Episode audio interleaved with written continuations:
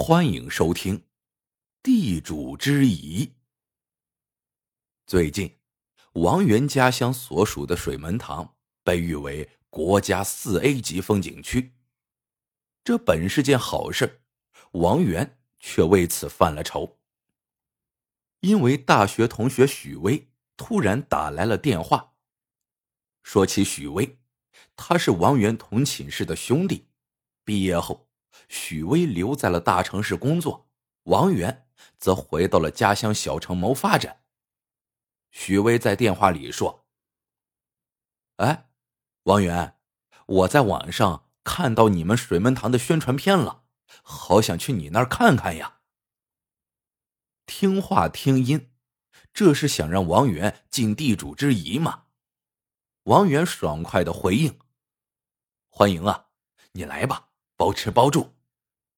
许巍似乎就等着这句话呢，他爽朗大笑道：“那就说定了，我可把钱包扔家里了啊。”话说第二天下午，许巍还真的来了。王源叫上了女友陆曼，一起去车站接他。车站熙熙攘攘的人群里，王源一眼就瞧见了许巍，连忙冲他挥手。可等许巍慢慢的从人群里挪出来的时候，王源傻眼了。许巍不是一个人来的，是四个人一起来的。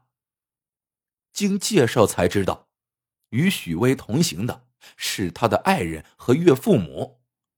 王源心里是叫苦不迭。许巍呀，许巍，你还真是不客气，来了个全家总动员。毕竟是地主，王源热情不减，把许巍一家领进市里最高档的酒店，开了两间房，一千多块钱一眨眼就没了。陆曼把王源拉到一边，埋怨道：“你就不要打肿脸充胖子了，干嘛选那么高档的酒店呢？”王源无奈道：“要是许巍一个人来，怎么样都行，可今天……”有他岳父岳母在，我得给兄弟撑脸面呀。陆曼撇撇嘴，无话可说。晚餐照样是王源请客。王源想在大饭店订餐，陆曼可不愿意了。他撸起袖子说：“花那钱干嘛？我来做吧。”王源心领神会，立马去相熟的农家买了好一些新鲜的蔬菜、土鸡。还有一条活蹦乱跳的鲜鱼。晚上，许巍一家享用了一顿极具特色的家常晚宴，他们连连夸赞陆曼的好手艺，也对王源弄来的那些农家食材赞不绝口。王源好客，当即答应许巍走那天再弄些土鸡和腌肉让他们带回去，那可不是又得花钱吗？陆曼。又是一阵心疼。吃了饭，大家一起商量第二天的游玩计划。王源和陆曼拟定的路线，巧妙的把几个高额门票的景点给避开了。许巍见了，却连连摇头：“那些地方宣传片里都没提，我可是做过功课的，有些景点可是必须去呢。”最后。许巍一家决定，重点景区要游览，王源提的特色景点也要看一看。王源心里叫苦，脸上却陪着笑。那一整天，王源跑前跑后，买门票、买饮料、拍照，咬牙尽着地主之谊。第三天，许巍一家要打道回府了，临分别的时候。许巍信誓旦旦的说：“将来有什么困难需要我帮忙，你只管言语，我们全家都会鼎力相助的。”许巍一说这话，他的爱人和岳父母也齐声附和。王源心里多少还是有点感动的。等许巍走后，陆曼却不乐意了，转身就发飙了：“你那同学太不厚道了！”过来白吃白喝，你把他当朋友，他把你当傻瓜呢。王源虽然也心疼钱，可陆曼这么一说，他却不接受。话不能这么说，大家以前都是同学，多少都是有感情的。话不投机半句多，陆曼嘟着嘴，气鼓鼓的走了。后来，王源花了好几天的时间才把陆曼给哄好，可没有想到，这事儿啊还没完。几天后，王源的又一个寝室哥们吕乔打来了电话。王源，我来到你的地盘了，你的地盘你做主，我可不敢乱跑，就在车站呢。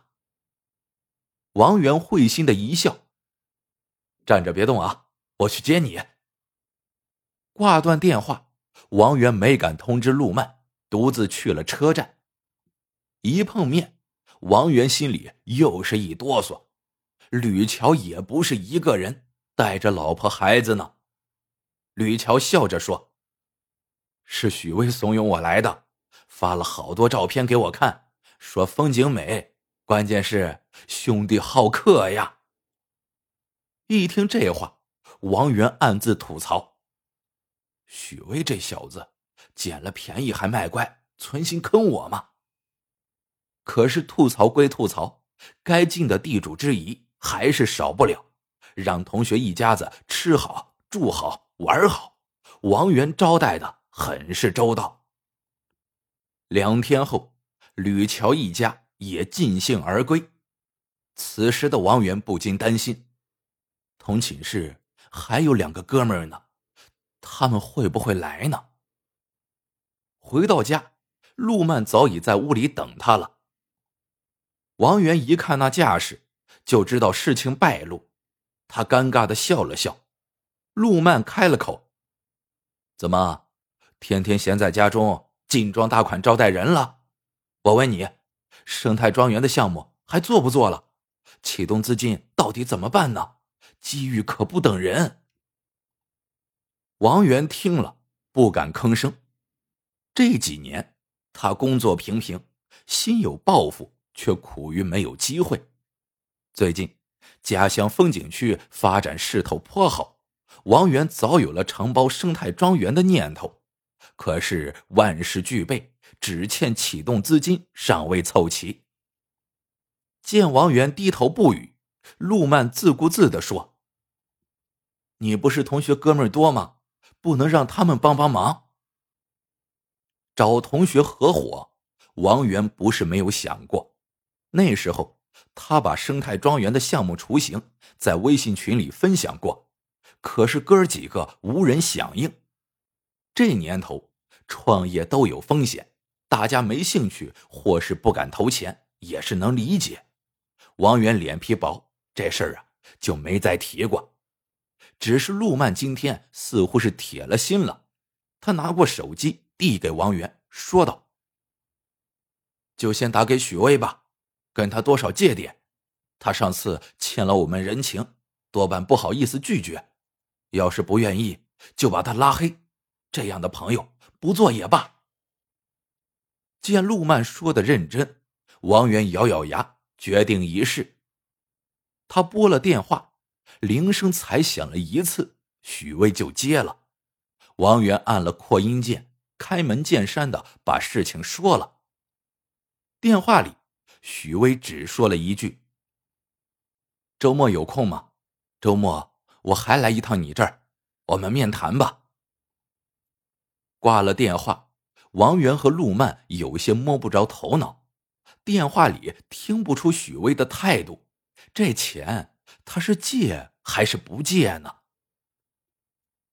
到了周末，王源心怀忐忑的到车站去接许巍，一瞧见人。他又傻了，这次许巍又不是一个人来的，而且又是四人行。只不过令王源更加意外的是，和许巍一起来的有吕乔，还有寝室里另外的两个哥们儿。许巍见王源一脸的茫然，就先开了口：“王源，我今天来就是为了当面告诉你，钱我不能借给你了。”王源一听，满脸尴尬，又觉得有点生气。你说不借钱就不借钱呗，至于当面跑过来给我难堪吗？他刚想回嘴，却见兄弟几个对着他直乐，还是吕乔忍不住了，说道：“王源，你的项目考察已经通过，接下来我们一起来谈谈投资的事吧。”原来，上次王源在微信群里说起的项目，兄弟几个并非没有回应，他们有意支持，但新项目终归是有风险，贸然投资，家里人也颇有微词。于是，许巍带着吕乔，索性带着家人到了王源这儿，说是旅游，实地考察才是真。在这个过程中。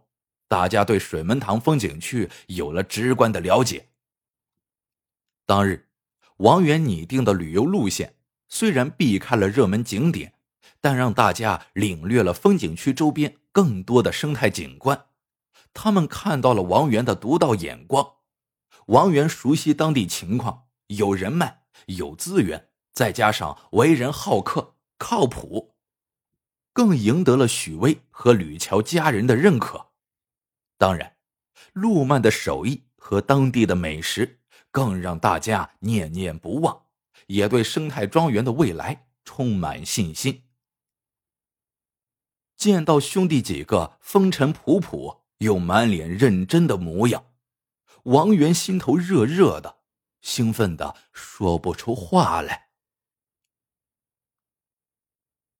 故事到这里就结束了。